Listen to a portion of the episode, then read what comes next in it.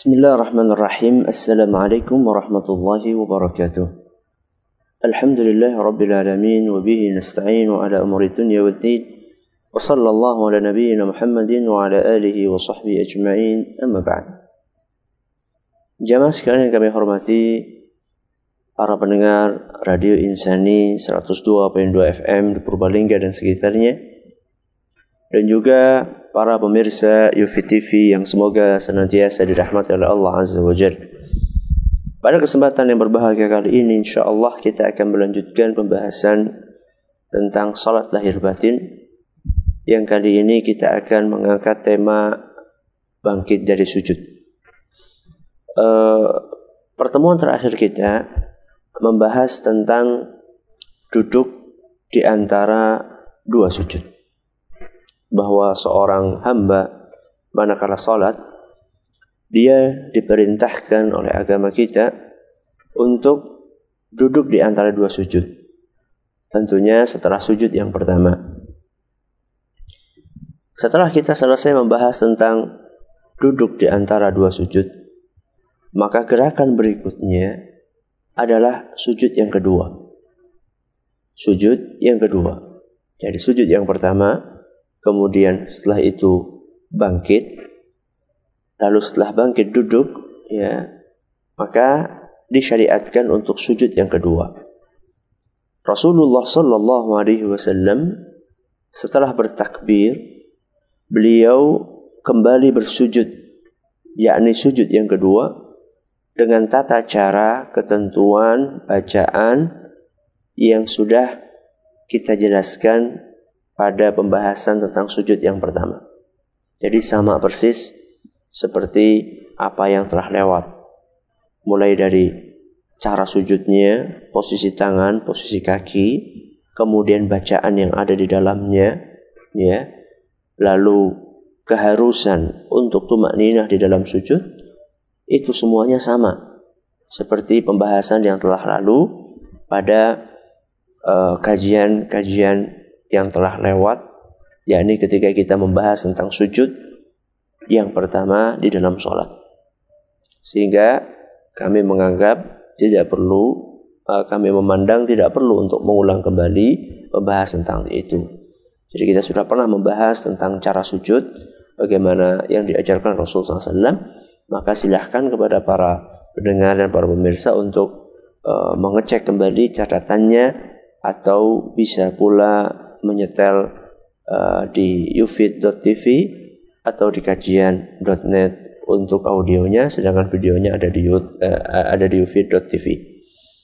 Uh, uh, setelah seorang uh, hamba melakukan sujud yang kedua, maka disyariatkan untuk bangkit dari sujud. Untuk bangkit dari sujud. Rasulullah Shallallahu Alaihi Wasallam diceritakan oleh para sahabat beliau yang meriwayatkan cara salat Nabi SAW dalam sebuah hadis yang diriwayatkan oleh Imam Tirmidzi dan hadis ini dinyatakan sahih oleh Syekh Al-Albani. "Tsumma ya Rasul SAW bercerita atau bersabda thumma sna' dzalika fi kulli rak'atin wa kemudian lakukan hal tersebut di setiap ruku dan sujud. Fa idza fa'alta dzalika faqad tammat salatuk. Seandainya engkau lakukan itu maka sungguh telah sempurna salatmu. Wa idzan taqasta minhu syai'an intaqasta min salatik. Seandainya ada sesuatu yang engkau kurangi, maka berarti engkau telah mengurangi sholatmu. Jadi ini adalah keterangan dari Rasul SAW yang menjelaskan bahwa cara sholat, ya, cara sholat mulai dari sujudnya, dari rukuknya, bangkit dari sujudnya, ya, bangkit dari rukuknya, itu terulang-ulang setiap rokaatnya. Ya, terulang-ulang setiap rokaatnya. Sehingga pembahasan yang lampau mengenai cara sujud, cara ruku, cara bangkit dari sujud, cara bangkit dari ruku, cara duduk di antara dua sujud, ini semuanya bisa diterapkan di dalam seluruh bagian dari sholat dari awal sampai akhir. Ya. Jadi Nabi SAW setelah sujud yang kedua beliau bangkit. Ya, beliau bangkit. Nah, apakah setelah bangkit itu Nabi kita Muhammad sallallahu alaihi wasallam. Apakah beliau langsung berdiri? Ya atau ada gerakan tertentu sebelum beliau berdiri? Hmm. jadi begitu dia beliau sujud apakah langsung bangkit begitu saja langsung berdiri? Ya ataukah ada gerakan lain misalnya duduk sejenak? Ya setelah beliau bangkit dari sujudnya sebelum beliau berdiri. Dalam hal ini ada perbedaan pendapat di antara para ulama kita. Ada sebagian ulama kita yang mengatakan begitu uh, seseorang sujud yang kedua ketika akan bangkit ya langsung saja bangkit berdiri. Ya. Pendapat yang lain mengatakan tidak. Ya. Ketika seorang hamba bangkit dari sujudnya akan berdiri, maka disunnahkan bagi dia untuk duduk sejenak. Untuk duduk sejenak. Ini yang biasa diistilahkan oleh ahli fikih dengan duduk istirahah. Ya, atau duduk istirahat. Duduk istirahat.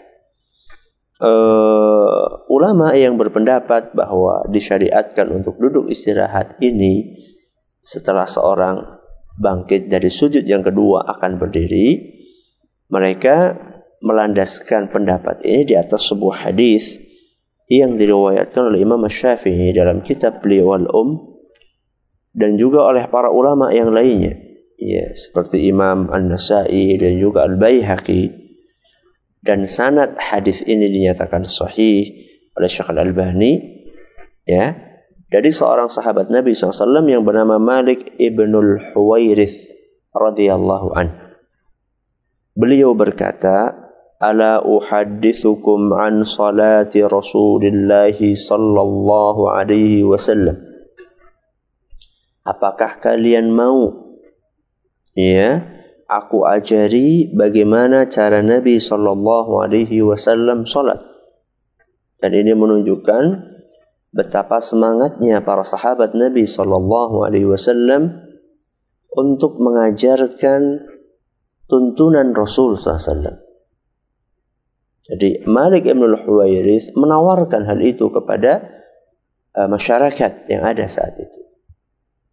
Ditawarkan oleh Malik Ibn Huwairith, apakah kalian mau aku ajarkan bagaimana cara Nabi SAW salat?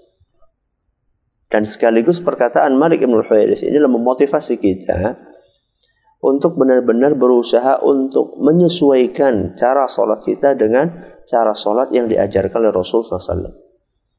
Dan ini pesan dari Nabi SAW. Beliau pernah berpesan dalam sebuah hadis yang sahih riwayat Bukhari. Nabi SAW bersabda, Sallu kama ra'aitumuni usalli. Sholatlah kalian sebagaimana kalian melihat aku sholat. Ya. Kemudian Malik Ibn Huwairis praktek. Jadi Malik uh, Ibn Huwairis praktek bagaimana cara sholat Nabi SAW.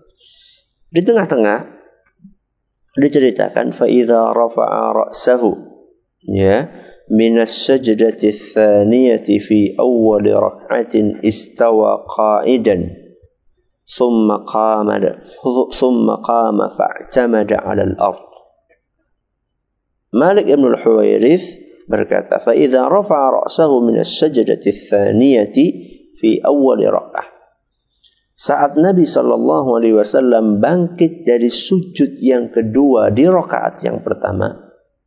Saya ulangi. Ketika Nabi Shallallahu alaihi wasallam bangkit dari sujud yang kedua di dalam rakaat yang pertama, berarti beliau Shallallahu alaihi wasallam akan berdiri. Karena ini lagi berbicara tentang sujud yang kedua, bukan sujud yang pertama. Nah, sujud yang pertama, bangkit dari sujud, duduk di antara dua sujud. Ini sudah selesai pembahasannya. Nah sekarang setelah sujud yang kedua, Nabi Shallallahu Alaihi Wasallam bangkit, ya. Kemudian apa? Istawa qaidan. Kemudian beliau duduk tegak. Kemudian beliau duduk tegak. Jadi setelah bangkit ya dari sujudnya sebelum beliau berdiri, Malik Ibn Huwairith menceritakan bahwa Nabi SAW itu duduk dulu. Ya. Dan duduknya beliau tegak dalam arti duduknya bukan sekedarnya tapi betul-betul duduk ya sekedarnya eh, maaf duduk eh, sejenak ya duduk sejenak saat itu kemudian setelah duduk summa qama baru kemudian Nabi SAW bangkit berdiri. Fa'tamada 'alal ard. Dan Nabi SAW sambil bangkit bertumpu ya bertumpu di atas lantai atau di atas tanah.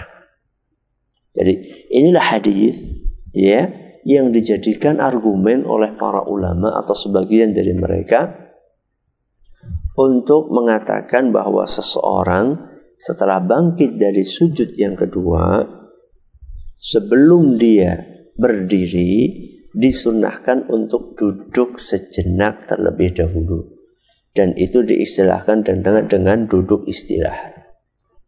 Oh, ada perbedaan pendapat di antara ulama. Jadi ada yang mengatakan e, iya ini disunahkan, ada yang mengatakan tidak disunahkan. Kemudian ada yang mengatakan juga bahwa e, itu tergantung sikon. Ya, jadi duduk e, duduk duduk istirahat tergantung sikon. Jadi melihat butuh atau enggak Ya kalau udah tua perlu apa enggak? Kalau masih muda perlu atau enggak istirahat itu diperlukan atau tidak? Ya. Wallahu taala ala wa alam kalau memang uh, seorang hamba mampu uh, dan tidak kesulitan untuk melakukannya, kami memandang uh, dianjurkan ya, dianjurkan untuk mempraktekkan duduk istirahat ini atau duduk istirahat ini.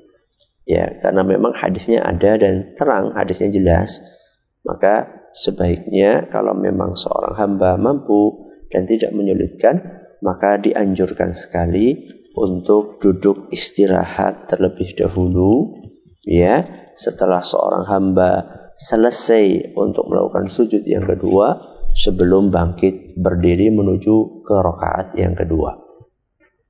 Jadi ini namanya duduk istirahat. Nah, e, pertanyaan Eh, berikutnya ya ketika bangkit ya akan berdiri ini yang diangkat dulu apanya? Ya apakah yang diangkat dulu lututnya kemudian baru tangannya? Ketika orang habis duduk nih habis duduk apakah dia angkat dulu dari tanah lututnya atau tangannya dulu yang diangkat Ya. Ini juga ada perbedaan pendapat di antara para ulama. Sebagian ulama mengatakan ya tangannya dulu, sebagian ulama mengatakan ya lututnya dulu. Wallahu a'lam bishawab. Nampaknya yang lebih kuat adalah seorang mengangkat lututnya terlebih dahulu ya sebelum kedua tangannya. Ya. Wallahu a'lam ini uh, yang kami pandang uh, lebih kuat yaitu seorang hamba mengangkat lututnya dulu baru tangannya. Ya. Karena hadis yang Malik ibn Huwairis yang tadi saya sebutkan.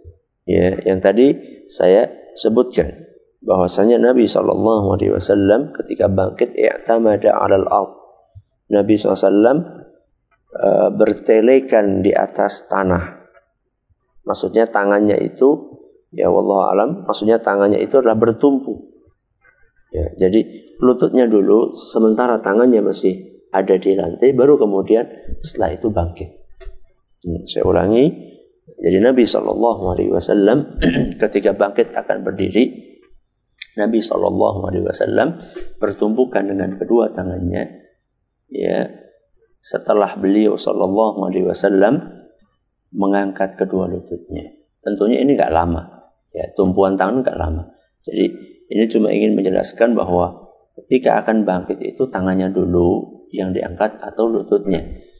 Hmm, wallahu a'lam seperti yang saya katakan tadi, nampaknya yang lebih kuat adalah lututnya terlebih dahulu yang diangkat dalam keadaan tangan saat itu masih bertumpu di tanah atau di lantai, baru kemudian tangannya diangkat pula ketika berdiri.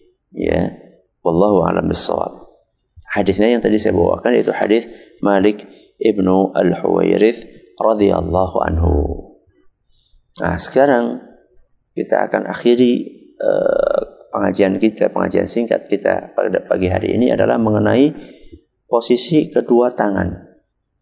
ketika sedang bertumpu di lantai itu seperti apa posisinya? Apakah tangannya dibuka ya ataukah tangannya digenggam? Nah, kita uh, mungkin para jamaah sekalian, para pendengar dan para pemirsa uh, mungkin pernah mencermati ya. Pernah mencermati orang yang sholat di sampingnya ketika bangkit itu dia menggenggamkan telapak tangannya. Apakah itu memang ada contohnya dari Nabi kita Muhammad Sallallahu Alaihi Wasallam atau tidak? Apakah ada contohnya dari Nabi kita Muhammad Sallallahu Alaihi Wasallam atau tidak? Jawabannya, memang betul ada sebuah hadis, nah, ada sebuah hadis nah, yang diriwayatkan dari Nabi kita Muhammad Sallallahu Alaihi wa ala alihi wa sahbihi wasallam ya. Di antaranya adalah hadis ya. Di antaranya adalah hadis Ibnu Umar radhiyallahu anhu nah anil Azraq ibni Qais dari seorang tabi'in yang bernama Al-Azraq ibnu Qais beliau berkata ra'aitu ibn Umar ya'jinu fi salati ya'tamidu ala yadayhi idza qam. Ya Al-Azraq Ibnu Qais berkata, aku pernah melihat Ibnu Umar radhiyallahu anhuma ketika salat beliau melakukan gerakan seperti orang yang sedang mengadon roti, membuat adonan roti. Ya. Maksudnya beliau bertumpukan bertumpu kedua tangannya di atas lantai ketika akan bangkit.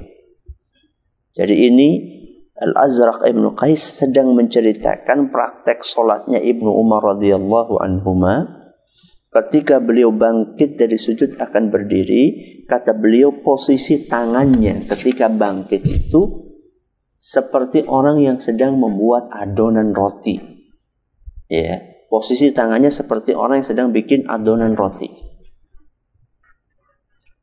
Fakultu lahu. Al-Azraq ini berkata kepada Ibnu Umar.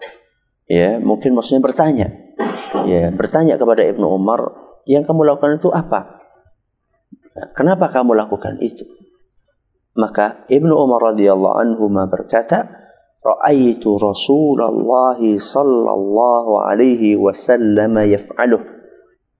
Ibnu Umar berkata, "Aku melihat pernah melihat Rasul SAW mempraktekkan hal itu. Yakni Ibnu Umar bercerita dalam hadis ini eh, Ibnu Umar bercerita dalam hadis ini bahwa Nabi bahwa beliau pernah melihat Rasul SAW mempraktekkan itu. Maksudnya adalah Ibnu Umar pernah melihat Nabi SAW ketika bangkit beliau dari sujudnya akan berdiri. Nabi SAW posisi tangannya seperti orang yang sedang mengadon atau membuat adonan roti. Inilah hadis yang uh, dijadikan dalil, ya. Inilah hadis yang dijadikan dalil oleh sebagian ulama untuk uh, mengatakan bahwa orang yang bangkit dari sujudnya akan berdiri saat berdiri eh, disunahkan untuk menggenggam kedua telapak tangannya saat dia bertumpukan di lantai atau berterekan di lantai. Uh, hadis ini sahih atau tidak? Terjadi perbedaan pendapat di antara para ulama kita dalam menyikapi hadis yang tadi saya bawakan ini. sebagian ulama ya, sebagian ulama uh, menyatakan hadis ini uh, uh, sahih atau minimal hasan atau minimal hasan. Dan di antara ulama yang berpendapat dengan pendapat tersebut adalah uh, pakar hadis abad ini yaitu Syekh Al-Albani rahimahullah taala. Beliau panjang lebar uh, berusaha untuk menerangkan dan membuktikan tentang keabsahan hadis ini dan uh, beliau juga uh, membantah ya membantah pihak-pihak atau ulama lain yang uh, menilai hadis ini dhaif. Di dalam kitab beliau Tamamul Minnah. Ya. Jadi secara panjang lebar beliau rahimahullah berusaha untuk membuktikan tentang keabsahan hadis ini. Kemudian beliau mengkritisi orang-orang yang menilai hadis ini dhaif. Ini di antara ulama yang berpendapat bahwa hadis ini adalah sahih yaitu Syekh Al-Albani. Uh, kemudian ada sebagian ulama yang lainnya yang berbeda pendapat. Ya, yang berbeda pendapat dengan pendapat Syekh Al-Albani yaitu sebagian ulama yang berpendapat bahwa hadis ini dhaif. Ya, hadis ini dhaif. Di antara yang menilai hadis ini dhaif eh, yaitu Imam Ibn Salah. Ya, Imam Ibn Salah seorang pakar hadis ya seorang pakar hadis uh, beliau mengatakan hadis ini tidak sahih ya hadis ini tidak sahih dan juga Imam Nawawi ya Imam Nawawi juga mengatakan bahwa hadis ini lemah ya bahkan beliau mengatakan hadis ini batil tidak ada asalnya jadi uh, para ulama kita dalam menilai hadis ini ya dalam menilai hadis ini mereka berbeda pendapat apakah hadisnya sahih atau tidak Nah, bagi yang mensahihkan, mereka menganggap ya disunahkan. Bagi yang mendhaifkan, maka mereka mengatakan tidak disunahkan. Ya. Makanya kita temukan banyak ulama mengajarkan bahwa ketika seorang bangkit dari sujudnya, maka posisi tangan biasa. Ya, posisi tangannya biasa. Jadi tangannya ya, ya seperti ini. Maksudnya tidak perlu digenggam, e, dibuka saja tangannya. Ya, tangan telapak tangannya terbuka, tidak digenggam. Kemudian diletakkan e, di lantai dan bangun seperti biasa. Ya, tidak perlu digenggamkan. Jadi memang ada perbedaan pendapat di antara para ulama dalam hal ini. Apakah hadisnya sahih atau tidak. Kemudian eh, di antara para ulama yang mensahihkan hadis ini mereka uh, berbeda di dalam menafsirkan uh, makna orang yang membuat adonan itu kayak apa sebenarnya. Karena di sini cuma dikatakan bahwa Nabi SAW itu ketika bangkit posisi tangannya kayak orang lagi bikin adonan roti. Posisinya kayak apa? Ya, uh, saya akan bawakan beberapa komentar para ulama ketika mereka uh, menafsirkan arti dari posisi tangan lagi bikin adonan itu kayak apa. Imam Ibnu Athir rahimahullah beliau mengatakan bahwa maksud dari uh, posisi tangan kayak orang bikin adonan kata beliau ay ya'tamidu ala yadayhi idza qama kama yaf'alu kama yaf'alu alladhi ya'jilul ajin Nah, Ibnu Athir mengatakan bahwa maksudnya adalah seorang bertumpu dengan kedua tangannya sebagaimana yang dilakukan oleh orang yang membuat adonan. Nah, di sini tidak diterangkan secara spesifik kayak apa posisi tangannya. Uh, pakar bahasa yang lainnya Ibnu Manzur ya beliau mengatakan wal ajinu minar rijal. Ya orang yang uh, sedang bikin roti ya dari para kalangan para laki-laki al-mu'tamidu 'ala al-ardi bi jim'ihi aw bi jam'ihi idza arada an-nuhud min kibarin aw budnin. Ya jadi orang yang hmm, posisi tangannya buat adonan adalah orang yang uh, mengepalkan ya mengepalkan atau menggenggamkan telapak tangannya ketika akan bangkit karena sudah tua atau gemuk jadi uh, di sini disebutkan menggenggam Ya orang mungkin kalau di Indonesia bikin adonan roti, ya itu macam-macam, ya. Ada yang pakai uh, maaf pakai uh, telapak tangannya atau genggaman telapak tangannya. Mungkin ada juga yang menggenggam yang membuat adonan roti dengan uh, tang kedua tangannya dibuka. Ya. Makanya dari sinilah para ulama kita berbeda pendapat. Allah alam bisawab. Ya, kalau menurut kami dalam hal ini uh, lebih fleksibel insya Allah.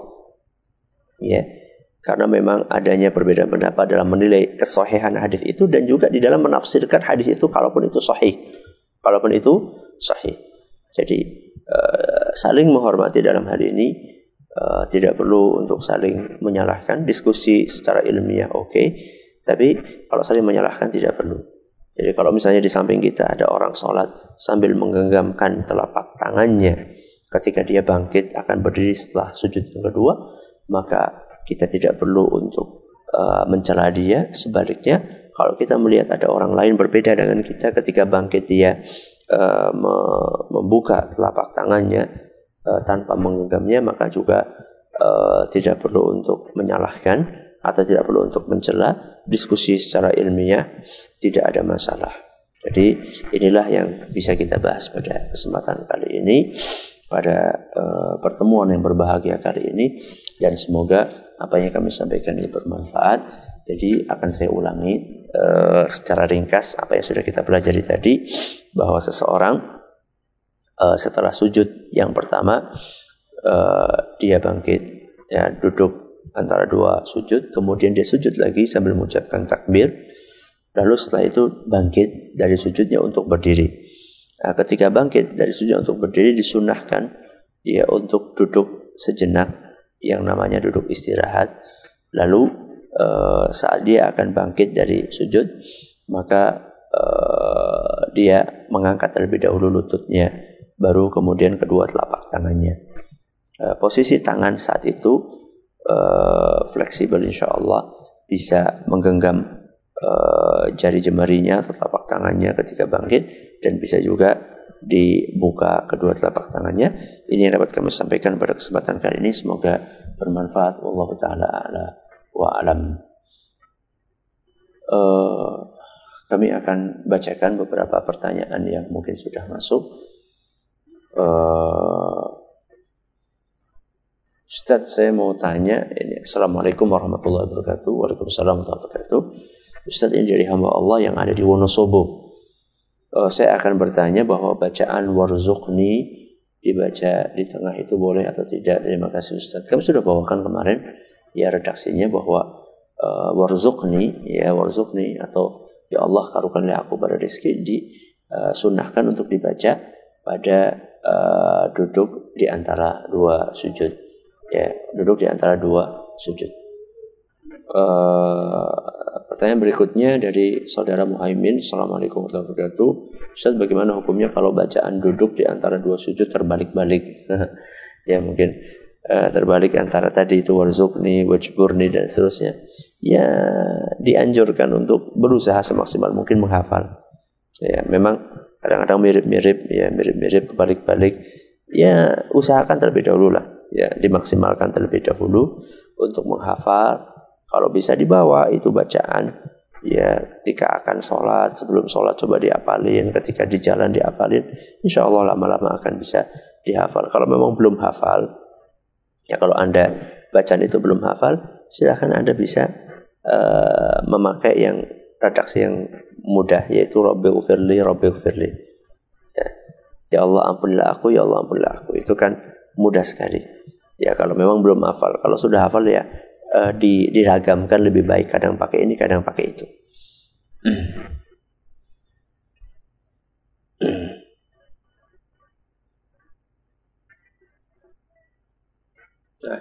Uh, Bismillah Assalamualaikum. Saya hamba Allah mau bertanya. Waalaikumsalam wabarakatuh. Bacaan doa istiftah yang benar. Allahumma naqini min khatayaya kama yunaqqas thawbul atau thawbun uh, thawbul atau thawbun uh, kama yunaqqas thawbul ya pakai L pakai lam. Karena uh, sebelumnya ada alif lamnya. Kama yunaqqas thawbul abyadu. Ya bukan thawbun abyadu bukan.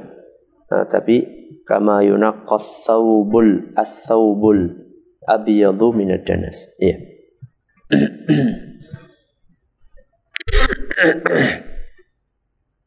Assalamualaikum Ustaz.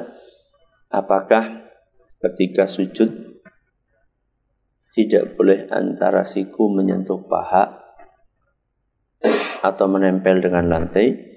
Bagaimana dengan gerakan sujud seperti itu karena tidak ada jarak antara siku dan paha? Mohon penjelasannya. Iya. Jadi begini ya. Uh, idealnya, idealnya ketika orang sujud uh, dia itu uh, tidak menempelkan sikunya dengan pahanya. Idealnya seperti itu. Bahkan kalau kita perhatikan Nabi SAW dalam beberapa riwayat beliau Shallallahu Alaihi Wasallam melebarkan ya melebarkan lututnya eh, maaf melebarkan uh, sikunya ya melebarkan sikunya dari dua tulang rusuknya sehingga dari sini kita bisa menyimpulkan bahwa Nabi SAW itu tidak menempelkan uh, kedua sikunya di paha, tidak. Ini idealnya seperti ini. Akan tetapi kadang-kadang uh, kondisi menuntut untuk tidak bisa itu dilakukan. Karena apa? Karena rapat atau pendeknya jarak satu soft dengan soft yang lain di beberapa masjid. Ya. Makanya ini nasihat uh, kami buat para uh, takmir masjid kalau bikin soft jangan sempit-sempit banget gitu. Jangan sempit-sempit banget sehingga kita bisa mengamalkan sunnah Nabi SAW dalam beberapa uh, gerakan sholat. Jadi kadang-kadang ada uh, apa namanya soft-soft yang terlalu sempit sehingga menyulitkan jamaah uh, untuk tidak uh, untuk tidak menempelkan uh, sikunya dengan bahaya. Nah, dalam kondisi yang terpaksa seperti itu, maka insya Allah tidak mengapa. Insya Allah tidak mengapa manakala lutut itu uh, menempel ke kedua paha saat sujud. Kan memang kondisinya tidak memungkinkan. Karena kondisinya memang tidak memungkinkan. Adapun uh, meletakkan ya uh, untuk adapun meletakkan uh, siku uh, atau menempel di tanah ya sikunya menempel di tanah kalau sikunya menempel di tanah berarti lengannya pun menempel di tanah maka hal itu uh, sangat tidak dianjurkan di dalam agama kita atau bahkan dilarang. Karena uh, cara sujud yang seperti itu dikatakan oleh Nabi SAW menyerupai cara duduknya anjing. Ya cara duduknya anjing. Ya, kalau anjing kalau lagi duduk itu kan lut uh, kedua lengannya ya, tentunya bagian depan ya kaki bagian depan kedua lengannya itu uh, nempel. Ya nempel. Terhamparkan di di di di, di tanah. Ya. maka Nabi SAW sangat uh, mewanti-wanti umatnya untuk tidak menyerupai binatang. Nah, tidak menyerupai binatang antara lain dari cara sujud ini. Maka Eh, dan ini uh, uh, menurut saya tidak ngaruh antara tempat yang sempit atau tidak. Ya. dalam dalam tempat yang sempit pun kita bisa angkat kecuali kalau ada orang mungkin karena sedang uh, kondisi fisik yang tidak kuat ya lemah mungkin tangannya atau karena tangannya punya kekurangan itu lain masalah. Tapi kalau sehat walafiat maka hendaknya diangkat uh, sikunya. Pertanyaan terakhir dari uh, amalia yang ada di Purwokerto, Ustadz, uh, apa dalilnya untuk menggerak-gerakkan telunjuk ketika tasyahud awal maupun akhir. Jazakumullahu khairan. Ada dalilnya sebuah hadis yang dinyatakan sahih oleh sebagian ulama bahwa Nabi Shallallahu Alaihi Wasallam diceritakan oleh para sahabat wa asyara biha ketika eh, ketika duduk tasyahud Nabi SAW mengisyaratkan jari-jarinya yuharrikuha dan beliau SAW menggerakkan jari-jarinya. Jadi ini Eh, ada sunnahnya dari Nabi SAW. Walaupun juga yang hanya sekedar mengisyaratkan juga ada sunnahnya dari Nabi SAW. Jadi sama-sama ada hadisnya. Jadi yang sekedar mengacungkan jari telunjuk tanpa menggerakkan ada hadisnya dan hadisnya sahih. Dan yang mengacungkan jari telunjuknya sambil digerak-gerakkan juga ada hadisnya dinyatakan sahih oleh sebagian ulama. Maka dalam hal ini uh, fleksibel. Eh, bagi anda yang akan mengangkat uh, akan menggerakkan jari telunjuknya silahkan monggo ini ada hadisnya dan yang bagi anda yang me, apa me, hanya sekedar me, mengacungkan jari telunjuknya tanpa menggerakkan juga ada hadisnya. Dan masing-masing saling menghormati pendapat yang lainnya. Ini yang dapat kami sampaikan pada pagi yang berbahagia kali ini. Eh, kalaupun ada kekurangan kami mohon maaf yang sebesar-besarnya dari itu dari syaitan dan dari diri kami sendiri. Kalau ada manfaatnya itu semuanya bersumber dari Allah Azza wa Jalla dan semoga bermanfaat buat kita semuanya. Terima atas perhatiannya mohon maaf segala kekurangannya kita tutup dengan membaca subhanakallahumma wa bihamdik asyhadu an la ilaha illa anta astaghfiruka wa atubu ilaik. Wassalamualaikum warahmatullahi wabarakatuh